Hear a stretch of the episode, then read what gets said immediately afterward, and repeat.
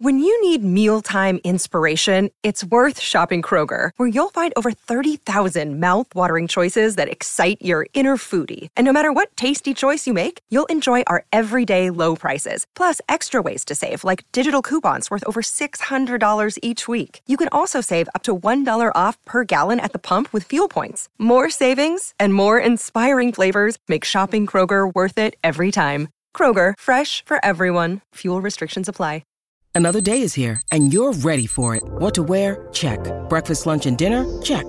Planning for what's next and how to save for it? That's where Bank of America can help.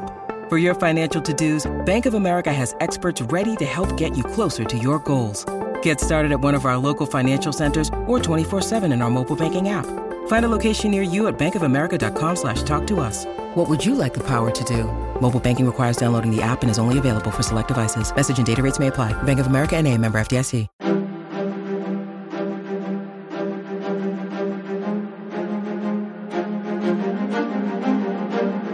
Hello, and thank you for listening to The History of World War Two Podcast, Episode three nineteen, How Do You Solve a Problem Like MacArthur? Last time, General Masaharu Homma, commander of the Japanese forces invading the Philippines, realized he had failed. Yes, most of the island of Luzon was under Japanese control, but not all of it, and the Filipinos and Americans were still defiant. So, on February eighth, Homma ordered his forces to disengage and pull back north to the Bagat Orion line. From there, he would wait for reinforcements. Then, and only then, would he renew his attack and finish off the enemy in southern Bataan and on Corregidor. At this moment, Homma's fourteenth Army had lost two thousand seven hundred men, with another four thousand wounded. But what had really crippled the war effort for Luzon, besides the defenders' tenacity, were the twelve thousand Japanese soldiers who had come down with various ailments, like dysentery. Which goes back to planning and supplies, which goes back to the commander, Homma. Yes, he had failed. And as the Imperial General Headquarters had made clear to Homma, between Tokyo's attack on Singapore just starting, indeed, on that very date, February eighth, and the still coming attack on the Netherlands East Indies, there were currently no forces to spare. To be sure, on February tenth, Tokyo approved the reinforcements to Homma, but it would take time. Time to gather, refit, and transport the fourth Division from Shanghai. Until then, the officers of the General Staff would send to Homma additional siege artillery to harass and keep back the enemy, just in case they felt confident enough to launch their own attack, which they did, but command kept them in check, given the lack of food and medicine. Additionally, Imperial Headquarters would send Army Air Force and Navy Air Force bombers, and if they weren't in time to help wrap up Bataan, they could certainly participate in the destruction of the enemy's command structure on Corregidor. When all was said and done, Homma believed he would be able to start up his attack again in early April. Not that he waited until then to consolidate his hold on some of the other islands of the Philippines. In late February, General Homma would send a battalion to land on Mindoro, just below Luzon. The Japanese landed on the island's northeast corner, while fifty Filipino troops were on the southern end. The two sides would not clash right away, but it was clear the island now had new owners. Meanwhile, General Douglas MacArthur was as cautiously optimistic as his men and sub-commanders were with the enemy's pullback. Perhaps they had bought enough time for supplies and reinforcements to arrive. Directing the war from Corregidor Island, MacArthur was hoping that he and his had just pulled off a late Christmas miracle. But for now, the island of Corregidor would go on serving its main purpose besides being the General's headquarters, which was to protect Manila Bay with its large guns. Holding the majority of Luzon was nice, but not being able to use one of the finest bays in the Pacific would affect the Japanese plans. Specifically, Corregidor had fourteen large batteries, which had the range to cover the bay as well as Cavite City, which sits on a small hook of a peninsula that is east, just northeast of Corregidor itself. This peninsula helps create Bacoor Bay, another excellent harbor that was still unusable by the Japanese. Yet the island just below southern Bataan had more on it than just bristling guns. The facilities on Corregidor, built for the U S Army, meant that the island was to be self-contained and could house six thousand soldiers. There was a power plant, water desalination facility, thirteen miles of railroad, an airfield, quarters for troops, and Fort Mills. Located on the west end of the island, Fort Mills was the largest seacoast fort in the Philippines and constructed between nineteen oh four in nineteen ten. Also, it had the largest underground facility in the U S coastal defense system, the Malinta Tunnel, built between nineteen twenty-two and nineteen thirty-four. It was here that MacArthur was currently ensconced. For as impressive as Corregidor was, with its large guns, minefields, and naval mines, not to mention its own power supplies, it did have one massive Achilles heel. Built before airplanes were incorporated into warfare, it was susceptible to direct air attacks, which made the Malinta Tunnel priceless. Also under the west end of the island, after the tunnel was constructed in the early nineteen thirties, a one thousand bed hospital was added, which was more than paying for itself in the current conflict.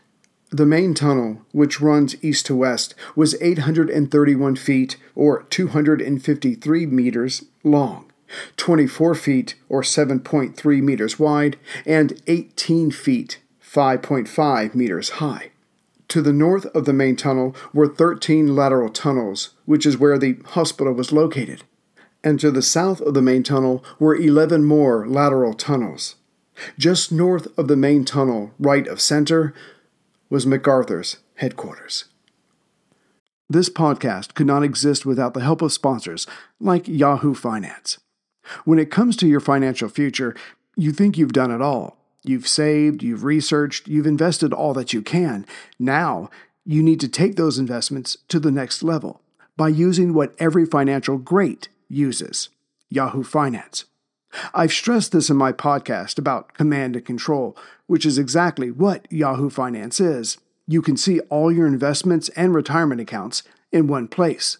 You can consolidate your views from multiple accounts into one hub and access the expert analysis you need to tend to your entire portfolio with confidence. Yahoo Finance has been around for more than twenty-five years, and they've worked things out. You've got the tools you need right at your fingertips. I open up my Yahoo Finance, and within seconds, I can see how my stocks and investments are doing. And basically, investing, it's all about growth. And in order to grow, you need to know what's going on. For comprehensive financial news and analysis, visit the brand behind every great investor, yahoo finance dot com, the number one financial destination, yahoo finance dot com. That's yahoo finance dot com. Going back to MacArthur's officers on southern Bataan, the troops may have been eager to go on the offensive. Successfully defending your last spot of land will do that to soldiers, but this idea was given a quick death, as attacking consumes much more food, gasoline, and lives than a static defense.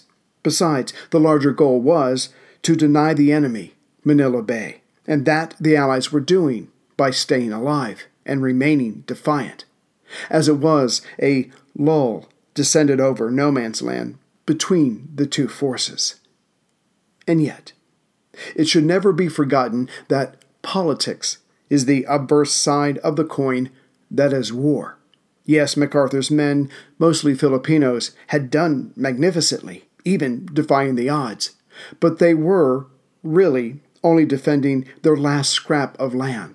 The war for the Philippines was already over. And if that was the case, what would happen to MacArthur in time? Become a P O W? That could not happen. as one island or territory fell after another to the Japanese in late nineteen forty-one, early nineteen forty-two, the defiance of the Philippines was front and center in the continental U S. And that was the case mostly because of MacArthur's communiques about his men and himself. No, he had become the personification of American resistance to the sucker-punching enemy. Nothing could be allowed to happen to him. Not that F D R would have cried a tear should something befall the general. Speaking of F D R, following the adage, "It takes one to know one," the president knew that the Philippines were lost, but that MacArthur would be loath to leave his command, considering the desperate situation of his men. How would it look? And anyone who knew anything of the general knew that he had political aspirations. Might nineteen forty-four see F D R and MacArthur go head-to-head? But that was for later. F D R knew, and was told so by his Chief of Staff, George Marshall, that MacArthur had to be pulled out for future use. The question was how to get the man out, but keep his reputation and swagger intact. The answer, an order from the president, was obvious. How it was to be carried out made all the difference. The campaign for this, if you will, started on February second, when Army Chief of Staff George Marshall sent a message asking MacArthur, "What were your plans for your wife and young son, who were with them in the Malinta Tunnel?"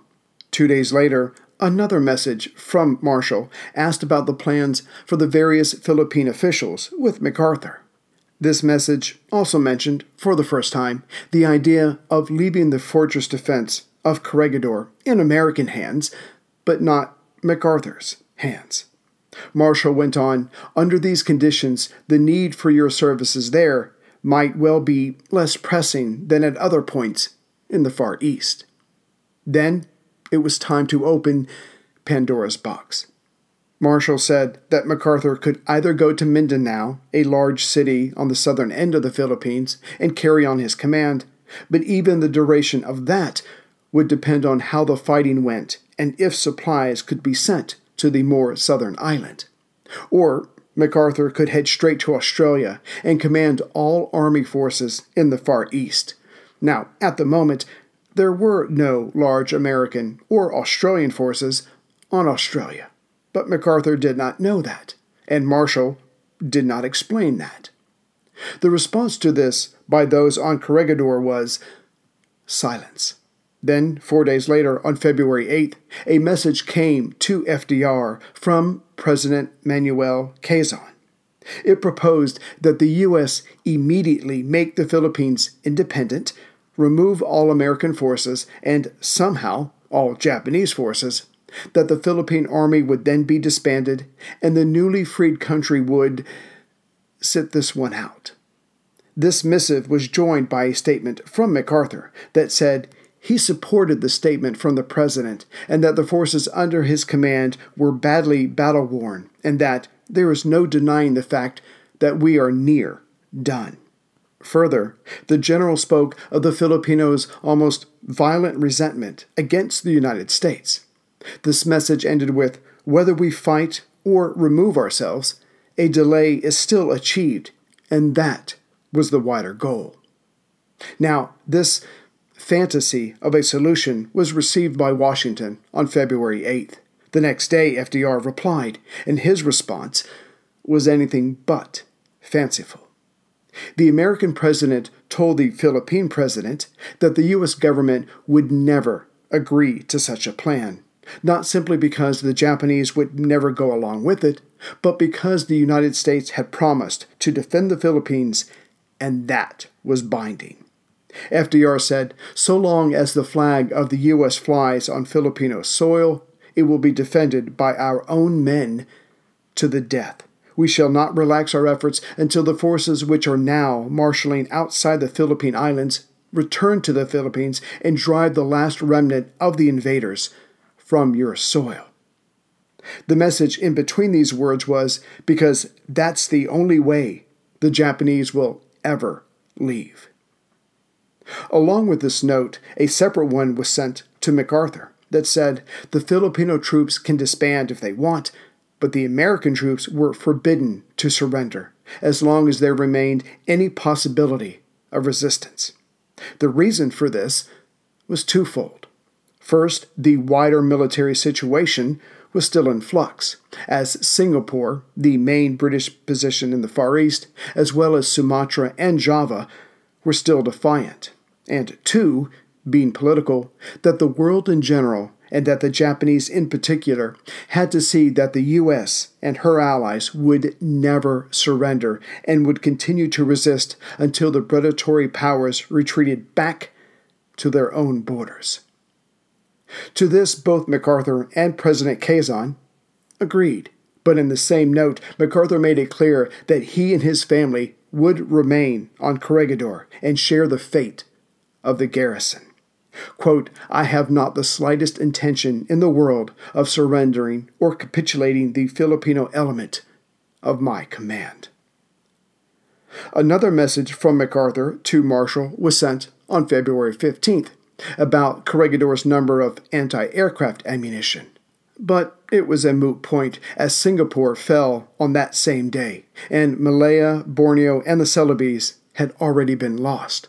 Oh, and that MacArthur again requested an attack on the enemy's lines of communications, that this could be the beginning of a complete reversal of the overall situation. Washington stayed silent on this, as their only reply could have been, with what forces? Besides, though the Arcadia Conference, the meeting of American and British political and military leaders, was technically over, it was decided by the two that Wavell's ABDA command was finished, and that the U S would now take responsibility for the eastern portion of the former ABDA area, which included Australia and the Netherlands Indies.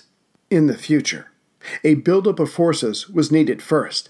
As for the western half of the former ABDA command, that would go to the British, again, once they rebuilt their forces, and like the Americans, survived this opening phase of the war in the Pacific. All this was decided on the last week of February. The details had to be worked out, but that would come later. On February twenty-seventh, the combined Chiefs of Staff ordered Wavell to dissolve his headquarters, turn over command of operations to the Netherland authorities, and then head to India for the aforesaid rebuilding, which left the Americans to decide who would command their half, the eastern half, of ABDA. There was only one choice, someone who was qualified to command a large Allied headquarters in the Southwest Pacific, General Douglas MacArthur. As the decision was obvious, though General Wavell was ordered to move out on February twenty-seventh, MacArthur got his orders five days earlier, on February twenty-second, from the President himself. Now, going back to the day before, February twenty-first, when General Marshall told MacArthur that F D R might order him to Mindanao, the general liked the idea. He could still direct the defense of southern Bataan, which was somewhat more likely to receive supplies coming from Australia. Also, Mindanao could serve as a base to one day retake Luzon. The message was also asking MacArthur what he thought of this move. Not that it mattered, as the next day, the twenty-second, F D R had decided and ordered MacArthur to Mindanao, but not to lead a fight from there. It was only to be a short stay, for he was being ordered to Australia. MacArthur was to leave Fort Mills, stay on Mindanao only long enough to ensure a prolonged defense, and then make for Australia. This was the first MacArthur was hearing of this, and that it was an order. Indeed, he was to stay on Mindanao no more than a week. Already, Washington was making arrangements for air and submarine transportation in Australia to gather up the general, his family, and his chief of staff. All this was in MacArthur's hands at noon on February twenty-third, and his reply was just as swift. MacArthur told those around him that he would refuse this order and then proceeded to draft a terse refusal. But then he gathered his entire staff and put the question slash order before them. The men around the general replied that one, he would have to comply in the end, and two, it would only ruin his career with a court-martial. Besides, he would be leading a force back to the Philippines, and he owed it to his men, for who knew what their status would be at that point. MacArthur tore up his refusal draft and replied back on February twenty-fourth, saying he accepted his orders. However, this was MacArthur. So he then stated that he appreciated the confidence implied in the president's orders and agreed that he should be the one to lead a force back to Luzon, and that he had to point out that the failure to send supplies and reinforcements to the Philippines had created a very difficult situation, which I've been able to meet only through the peculiar confidence placed in me by the Filipino people and army. Further, his abrupt departure might cause the collapse in the Philippine area. Thus, he was asking for permission to delay his departure until the best psychological time. He ended with, "Please be guided by me in this matter. I know the situation here in the Philippines, and unless the right moment is chosen for this delicate operation, a sudden collapse might occur. These people are depending upon me now, and any idea that might develop in their minds that I was being withdrawn for any other purpose than to bring them immediate relief cannot be explained." This response by MacArthur was a meandering yes, but it was a yes. So the next day, General Marshall told MacArthur that F D R was fine with the man on the scene making the decision as to when to leave. Further to this, the Army and Navy commanders in Australia were to have a submarine and B seventeen on standby to make the pickup. MacArthur replied to this that all sounded satisfactory, and he expected to leave around March fifteenth. All that he was waiting for was for the situation on Bataan to become militarily stabilized, which was hard to define as it was unclear exactly when the Japanese would renew their attacks, but they would return. All knew that. But what about an attack on the Japanese by the Allies? MacArthur was seriously considering this, hoping to achieve a stabilization of the situation on his own terms. But once he went over the supplies of food and ammunition and medicine, the general knew it was not possible. Hence, his time here was done. No, he was needed in Australia to lead the American and Allied troops there, back to Luzon, to rescue his men. He would either be back before they were overwhelmed, or he would come and free them from the enemy.